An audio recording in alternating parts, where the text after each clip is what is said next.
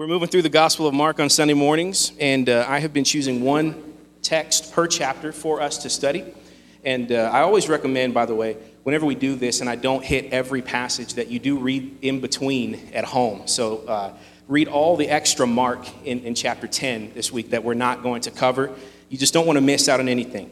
Uh, Mark 10, this passage today, is, sort of a classic, and uh, it sparked conversation. Many books have been written on this, many conferences have been spoken on it. It has a deep, chilling, sober reminder to us about the role of money and possessions and status in life. It, it's really hard to preach this passage without feeling like an absolute hypocrite. I just want you to know that today. Uh, and so today we're studying the story of the rich young ruler. I want to describe a scenario that many of us have probably been through, especially uh, husbands in the room, although it uh, could be anyone. But anyway, there tend to be two types of people in this world. There's the first type that if your order gets messed up at the restaurant or the drive through, or just say you get the completely wrong drink given to you at Starbucks, you just take it. You just take it. You just assume this was God's plan for my life today.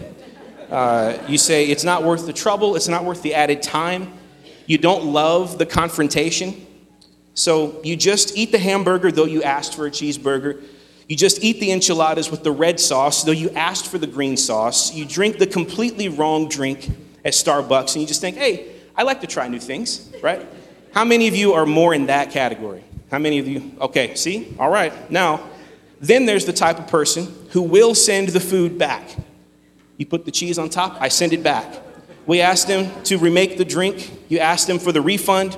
It doesn't matter that you can feel the line building behind you that feeling on the back of your neck of whispers and uh, just heat, people talking bad about you. You don't care because you paid for it. You have the right to get it the way that you paid for it. How many of you feel that is you? Okay, we're about split. Let's, this is, let's, we're about there. We're about half and half on that. So, just so you know, I'm the first person. My wife is the second person. So, which makes for some interesting things sometimes. So, I always joke with her that, that to complicate things, uh, I, I never ask for a special order at a restaurant. On top of this, uh, I rarely change the order. I'm not very picky at all. Um, I have this thought that whoever made this intended for me to have it this way. So, uh, so I try not to change the order.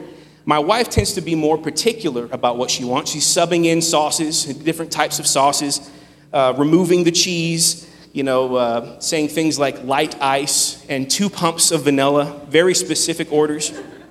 So, inevitably, there comes a time when I have to order food for her at places and uh, bring it home. And for me, by the way, I cleared this entire example in advance. Just want you to know that, okay? Some of y'all like, this fool. All right. So, for me, the first type of person, I feel like when I'm ordering for someone else that I'm snipping small wires to deactivate a nuclear bomb. Uh, and so uh, when I, I get the food, I come home, I hand over the bag, and there's always just very happy, very pleased. Thank you so much for picking this up. I'm really craving this. You're the best. I'm feeling very good about myself at this moment. And then as I walk away, you hear that voice wait, they put cheese on it? And then in that moment, I know it's over. There's no recovering from that. You can never get back that initial excitement and success of handing over the bag. That one thing has undone everything else. I was correct in all things, but in one area I lacked. I undid all of the good. In today's message, yes, that had a point. You will meet a successful young man who is observing uh, religiously his faith, wealthy, moral, genuinely interested in Jesus' teaching. However, for all the good that he had, it was negated when Jesus said that haunting phrase, You lack one thing. And that one thing is what we're going to study today. So before we do, pray with me. Lord, I pray today that you would use this text in our lives. Help us to remember it, implant it into our hearts and minds. Lord, though this is a tough text, I do pray that your gospel will ultimately shine, Lord, that uh, as, as many of us will look at this text and feel like we have failed or feel as hypocrites, that ultimately we remember that it's uh, your gospel that makes all of this possible. So help us to run to you in the end. I pray in Jesus' name. Amen. Go ahead and turn to Mark 10. Mark 10 in your Bibles. If you see me making strange motions, just know that's because I don't know what to do with these hands here, because this is weird. All right. So, Many topics are covered in Mark 8 through 10. We've been talking about them, and uh, the unmistakable theme of that transition is toward Jesus' death. So, if you've been noticing in the gospel, there's been a clear, obvious trajectory toward Jerusalem. And so, in this story, uh, not only do they continue talking about this through chapter 10, they physically start walking toward Jerusalem for the final time. So they, they are on the way. Chapter 11 starts the triumphal entry next week. So, like, I know it feels like we've just, you know, not been in this that long, but we're there. We're, we're at the final Passion Week here coming up next week. So, something I considered as I was reading this text is the story right before the story. Right before the rich young ruler, there's a little story. It's very short, but I think it actually affects our text today. We have this picture of Jesus in Mark 10 13, receiving small children to him. People were bringing children to Jesus. And, you know, this is a heartwarming picture. A lot of children's ministries, you know, frame it, precious memories. You have it on the wall, framed somewhere. Jesus surrounded by children, blessing them. It's nice. Now, the disciples in this story, in that story, rebuke Jesus, not Jesus, they rebuke the people bringing them to Jesus Perhaps because they thought, you know, he's above this, or we don't have time for this. You're, you're talking about your death, and you're over here, you know, blessing children on your knee. You know, what are you doing? But that angered Jesus. He was not happy with that. And he said these words Let the children come to me. Do not hinder them, for such belongs the kingdom of God. Truly I say to you, whoever does not receive the kingdom of God like a child shall not enter it. Now, I want you though we're not preaching that text today, I want you to take that and file it in your mind as we read the following text, because I believe this rich young ruler came to Jesus in exactly the opposite way that the children did. And that's one of the purposes of this story. So now let's look at our main text, Mark 10 17. And as he was setting out on his journey, that is Jesus, a man ran up and knelt before him and asked him, Good teacher, what must I do to inherit eternal life? And Jesus said to him, Why do you call me good? No one is good except God alone. You know the commandments do not murder, do not commit adultery, do not steal, do not bear false witness, do not defraud, honor your father and mother. And he said to him, Teacher, all these I have kept from my youth. And Jesus, looking at him, loved him, and said to him, You lack one thing. Go, sell all that you have and give to the poor, and you will have treasure in heaven. And come, follow me. Disheartened by the saying, he went away sorrowful, for he had great possessions. And Jesus looked around and said to his disciples, How difficult it will be for those who have wealth to enter the kingdom of God. We'll pause there. You can hear a pin drop. That's right. Certainly, a lot going on in this story. Bear in mind, this is not a parable. Sometimes Jesus uses fake stories to preach a point. This is a real story. This happened.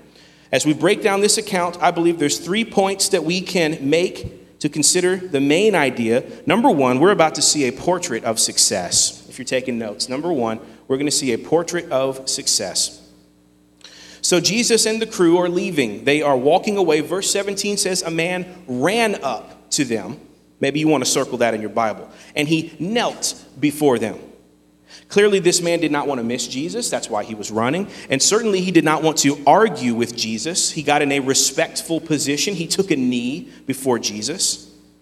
Now, if you're reading this and, and thinking, well, you just we just read Mark, and, and we always say this is the rich young ruler. I didn't see any of those words in there. Where do you see that? Well, Mark just calls him a man, but if you compare with the other synoptic gospels, Matthew and Luke, Matthew is where we get the word young, he says this is a young man. Luke tells us that this was a ruler. So we've kind of combined those things together to have one description. Now, if you look at Luke's choice of the word ruler, that reads something in the Greek like an official, a judge, a governor, a magistrate. So this is not a scribe or a Pharisee or a Sadducee, because they would have mentioned him as that. No, this is someone with a position of power in the community, someone with authority. Not only this, this is a young man. So if we look at Matthew, he uses that word young. And the Greek word for young man, it's not a child, it's not really that kind of early teen years. It's meant to describe an age of strength in the physical young prime of a man. Uh, probably late teens, early 20s. This is the age when men would go off to war. So that's what that word described. We add to this what Mark says in 1022 that he had great possessions. The word of this, uh, this connotation of that word is land and real estate. In other words, he owned a lot of land. He had a lot of buildings under his name. He would have certainly had a very high net worth. So take all of these things and put them together. He had a position of power, he was called a ruler. He was a young man, possibly in his early 20s. He had already acquired, acquired lots of land and property and was extremely wealthy. If this man had an Instagram, he would be taking selfies while yachting in Martha's Vineyard with motivational quotes as the caption. He would have a high and tight haircut with an unnecessarily tight shirt, talking about stocks and cryptocurrency. And when anyone questioned him, he could just say things like, But look at all that I have. I'm winning the game. And he had it. This was the portrait of success. And guess what? It still is. It still is today. What are the gods of today? Youth, money, power. Still as much today as it was then. And then, and yet, this man runs after Jesus. He kneels and he says, Good teacher, what must I do to inherit eternal life? Now, that's one of those sentences. I know there's an, English exercise where you put a different emphasis on the, different, on the word and you read it different ways. Maybe you want to do that later. What must I do? What must I do to inherit? You can go through and read it each way. I don't know how the inflection was. We know what he said. Obviously, this man had been listening to Jesus on his teaching trail. He must have been trailing Jesus' ministry, aware of his teachings, and most importantly, something Jesus had been saying created that feeling of eternal discontent. You see, every heart, whether it's admitted or not, aches for eternity. Even though this man was the portrait of success, there was still something that caused him to ask this question to Jesus. There was something unsettled in him wherein he wasn't sure about his eternal destination. When he put his head on the pillow at night, even though he was surrounded by luxury, the thought that plagued his mind went something like this If my heart stopped beating right now, where would I open my eyes in eternity? Where would I spend forever? How would you answer that question? You see, the first part of the question that Jesus maximizes on is not one that we probably would have. Jesus says, wait a minute, good teacher. You know, this would have been a strange line to say in this time because nobody used that phrase. They didn't call rabbis good uh, all good rabbis would have said, I'm not good. And so this is exactly what Jesus says. Now, the ironic part is that Jesus actually was good, which is why this can be a confusing story. Jesus actually was fully good. But as interpreters, we need to now read this story through the lens that Jesus is teaching this man something. This rich young man entered the orbit of Jesus' teaching. In verse 19, Jesus gives not the standard New Testament answer to the question, How would you inherit eternal life? Because we know that is by grace alone, through faith alone, in Christ alone, but rather, Jesus gives the standard Old Testament answer. The understanding of eternal and abundant life in the Old Testament has always been connected to the keeping of God's law and living his way, and certainly faith was always a part of God's covenant people, but this was standard thinking in the Old Testament. Psalm 119, if you don't believe me, go read it. It's very, very short. Quick read. Now, one reason for this answer of Jesus giving an old covenant answer is because, well, they're still living in the old covenant at this time. Uh, though it was in its waning days, really, really soon to be switched over to the new covenant. But the other answer is that Jesus was getting this man to realize something valuable about himself. He was showing him something. Jesus names off seven top popular laws do not murder, do not commit adultery, do not steal, do not defraud, honor your father and mother. And the, and the young man says, Teacher, I've kept all of these things from my youth. Now, if Jesus was as sarcastic as maybe you or I we might say, well, la ti da. We got a perfect man here, ladies and gentlemen, right here in the flesh. Never messed up one time. Look at him, take a picture. But Jesus, infinitely wise, chooses another route. Obviously, we know no one other than Jesus could say these words that I have kept the law from my youth. We know that. Only Jesus could actually say those things. But let's assume, let's assume this young man was a law abiding young man and that he wasn't just self inflated and arrogant and completely fooling himself. Let's say generally, he was an upright, moral man who sought to keep the law. Even then, he comes to Jesus and says, Jesus, what, what else is there? I've done everything a man can do the right way all my life. But I've also been listening to your sermons. It sounds like there's more to this. What else do I need to do? So that's where we leave number one. We've seen this young man, a portrait of this young man is a portrait of success.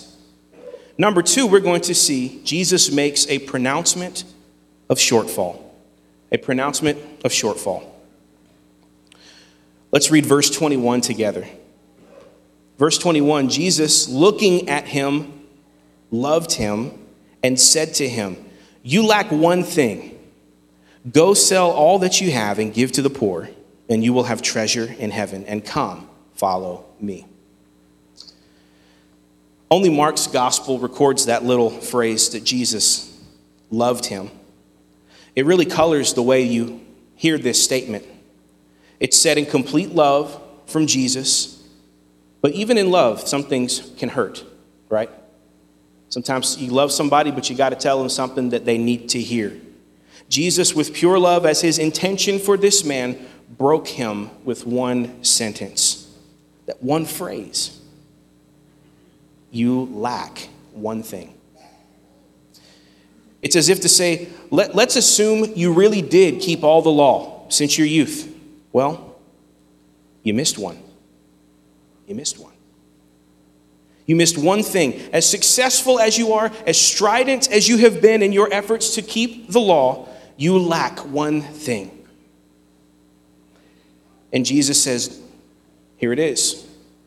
Go, sell all you have, give it to the poor, then come follow me. There's a lot packed into that statement. But let's first look at the young man's response. What does he say? Verse 22 tells us it says, Was he happy? Did he jump, click his heels? Excitement? No. Disheartened by the saying. He went away sorrowful, for he had great possessions. Jesus extended to this man a guaranteed ticket to eternal life, an invitation to follow him as a disciple. And he walked away.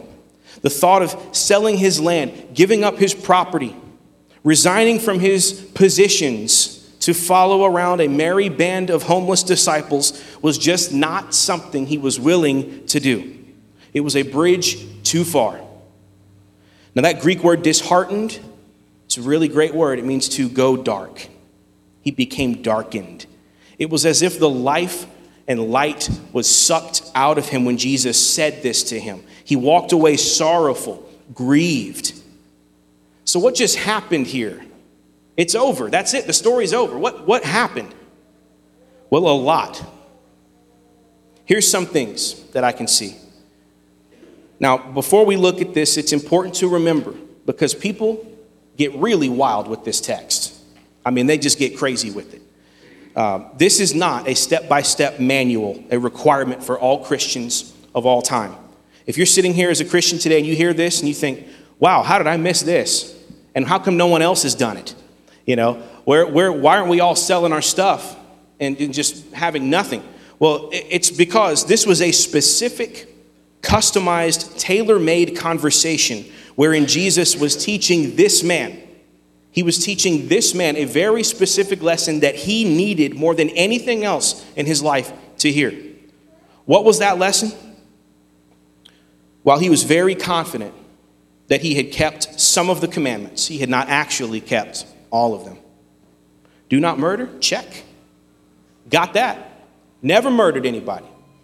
Now, put aside the part where Jesus said, if you hate anybody in your heart. We're just going to put that one because, you know, do not commit adultery? Check. Hadn't done that. Do not steal? Check. All the ones Jesus listed earlier conveniently were not a struggle for this man. But what about, there's another commandment in the 10. What about number one? Have no other gods before me. Hmm. Jesus looked into this man's soul in a way that only he can do and he diagnosed instantly his deepest idol wealth and possessions. And thus, Jesus challenged this man release the idol, cut it loose, cut off the hand, gouge out the eye, dash the altar of Baal, chop down the Asherim pole. Let's do this. Cut it down and follow me. And the man says, I can't. And his response proved Jesus' point correct. Another lesson from this text if you live by the law, you will die by the law. That may sound harsh. Hear me out. This young man was dedicated to living a good life. But when you seek to live by law rather than faith, you enter into a game you cannot win. There is always one more law to keep. There is always one weakness you have that lags behind your strength.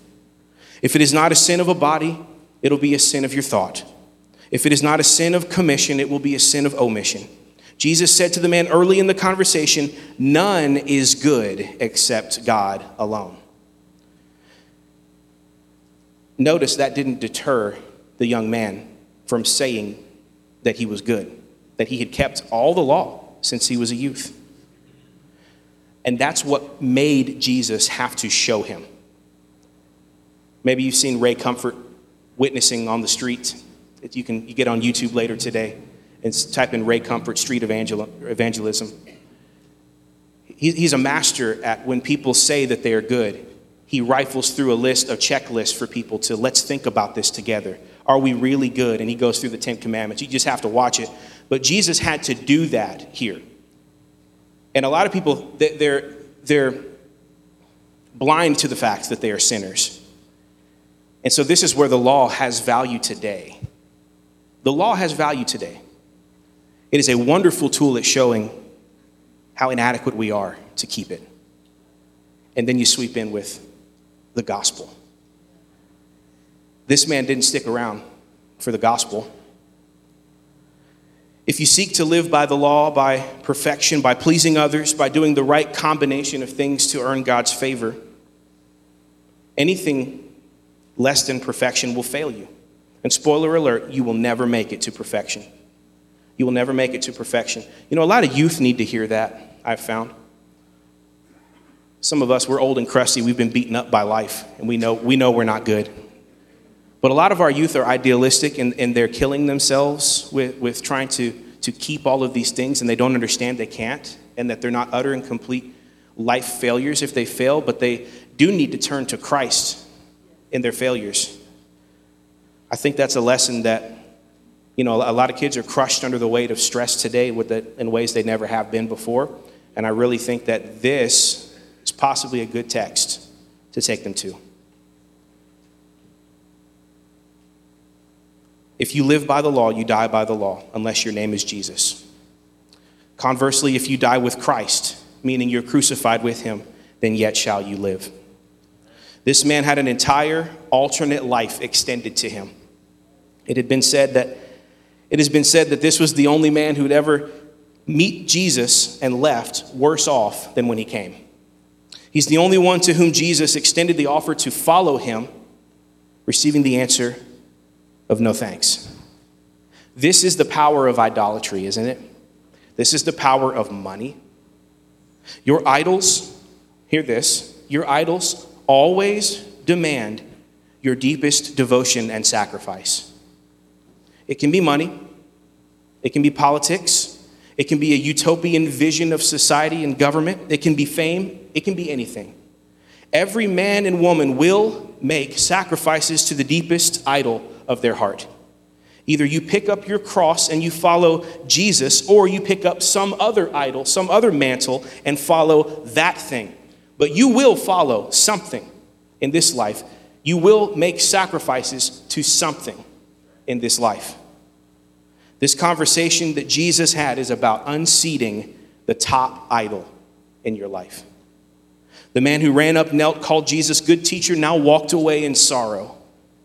We've seen a portrait of success, a pronouncement of shortfall. Next, we see number three, a post mortem of the situation. How to get creative on that word. Hang with me. The post mortem, that's when you go back after something has died and you ask questions about it and you check in what caused it. A post mortem of the situation. After the young man walks into the horizon, Jesus then turns to talk to his disciples about what they just saw. Teachable moment, you might say. So look at verse 23. Jesus looked around and said to his disciples, How difficult it will be for those who have wealth to enter the kingdom of God. And the disciples were amazed at his words. But Jesus said to them again, Children, how difficult it is to enter the kingdom of God. It is easier for a camel to go through the eye of a needle than for a rich person to enter the kingdom of God. And they were exceedingly astonished. And he said, and then said to him, Then who can be saved? Jesus looked at them and said, With man it is impossible, but not with God, for all things are possible with God. It certainly seems that they were shocked to hear this news. They were not ready for this. Why? Well, to most all Jews, wealth and prosperity were a symbol of God's blessing. That's just how they thought. They had no category for putting a negative value on wealth. And additionally, there was no positive value put on poverty. They didn't look at, at, at, the poor and say, Blessed are the poor. They just didn't think like that. That's why Jesus was so strange to them. Many of their heroes of the Old Testament were wealthy, they had all the cattle, they, they, they had a lot of things. So when Jesus said, How difficult it will be for those who have wealth to enter the kingdom, they were shaken by that. You know, this is a healthy warning to us. We live in a time and in a nation, even with inflation, with unprecedented wealth and possessions. So, hear this it is, by default, difficult for you to enter the kingdom of heaven. By default, because of where you live. Do you feel attacked in that? Anybody upset at me? Why? Why do we why is that the case? It's because listen, wealth and possessions are very demanding gods. Oh boy, they are. We think God is a jealous God. He is. But you know what else is? Wealth and possessions. They are very jealous gods. Now, I think you know this. Money in itself is not evil. I always like to say that. Money is a neutral tool, it's like a firearm. It can be used for good, it can be used for evil, it can be leveraged one way or the other. You are not instantly good if you're poor, you're not instantly bad if you're wealthy. But this warning from Jesus needs to be listened to. We don't need to just throw it out and say, yeah, you know, money's what you do with it, and, and not listen. No, listen. Wealthy people don't often walk into the kingdom of God. Wealthy people do not often walk into the kingdom of God. It is hard for a rich man to enter. How hard? Try to take a camel and run it through the eye of a needle. That's how hard it is to enter the kingdom of God. It is not easier because of our wealth and our possessions, it is harder because of our wealth and possessions. The more money and wealth and possessions you acquire, the harder, here's why, the harder it becomes to heed the call to deny yourself and follow Jesus. The wealthier you become, the more competing interests you have in your life, competing with your time, your friendships, and allegiances. You make some money, see how many new friends you get. Ask anybody who's ever won the lottery. You got out of the woodwork. Cousin Billy, he's, you never talked to him, but he's there. And he wants you to remember you were close when you were growing up. Remember. It's hard. It's easy to justify giving Jesus a little sliver of the pie of your life because of how important you think you are when you're wealthy. When you have more money, you tend to have more power, and you, you're not used to bowing the knee to people. If you can buy your way out of trouble, it's hard to depend on God. And so now I think it would be helpful to go back to the story that I teased in the beginning Jesus receiving the little children. And he says to them, To such belongs the kingdom. So remember, we just said it's hard to enter the kingdom for a rich man. We said it's like taking a camel and jamming it through the eye of a needle. That's what it's like. Go to the previous story. Jesus holds a child on his lap and says, To such belongs the kingdom. Then he looks at his disciples and he says, Children. In verse 24, Children, how difficult it is to enter. You know, Jesus doesn't really no- call his disciples children. That's not a normal go to for him. But he says it right here. Why? It's purposefully done to connect with the previous story. Jesus extolled the virtue of entering the kingdom like a child as the children are coming to him. And then immediately a man comes to him completely in contrast. When a child came to Jesus, it was with no stipulations, no idolatry, no ulterior motives, no hidden agendas, no illusions of perfection or goodness. Children don't have anything to offer, they don't have any money to give, they don't have any bank accounts, they don't have any possessions. When you say, Follow me to a child, they just follow you, especially if you got a little ice cream cone. They're coming. It's simple, right? It's simple. Drop everything and go. This wealthy man was the exact opposite. Though he may have mostly been morally upright, he was unwilling and unable to enter the kingdom like a child. He would not part with his wealth for anything. He would not follow Jesus even for the guarantee of eternal salvation. Listen to me. No one will enter the kingdom of God clutching to their most prized idol. They will not. This man's idol was money and success. What is yours? What is yours? What is the one thing that you were most unwilling to release? If you were in this story and Jesus was talking to you and you said, I've kept all the law from my youth, and he says, You lack one thing, go and. What's he going to say to you? Looking in your soul, knowing who you are. What is the one thing that you are most unwilling to release to enter the kingdom? Don't be like the rich man who walked away from Jesus over money and property. If Jesus is calling you to release something for his sake today, you do it. Don't make Jesus look at you and say, You lack one thing. You can prevent that by giving him everything. Pray with me.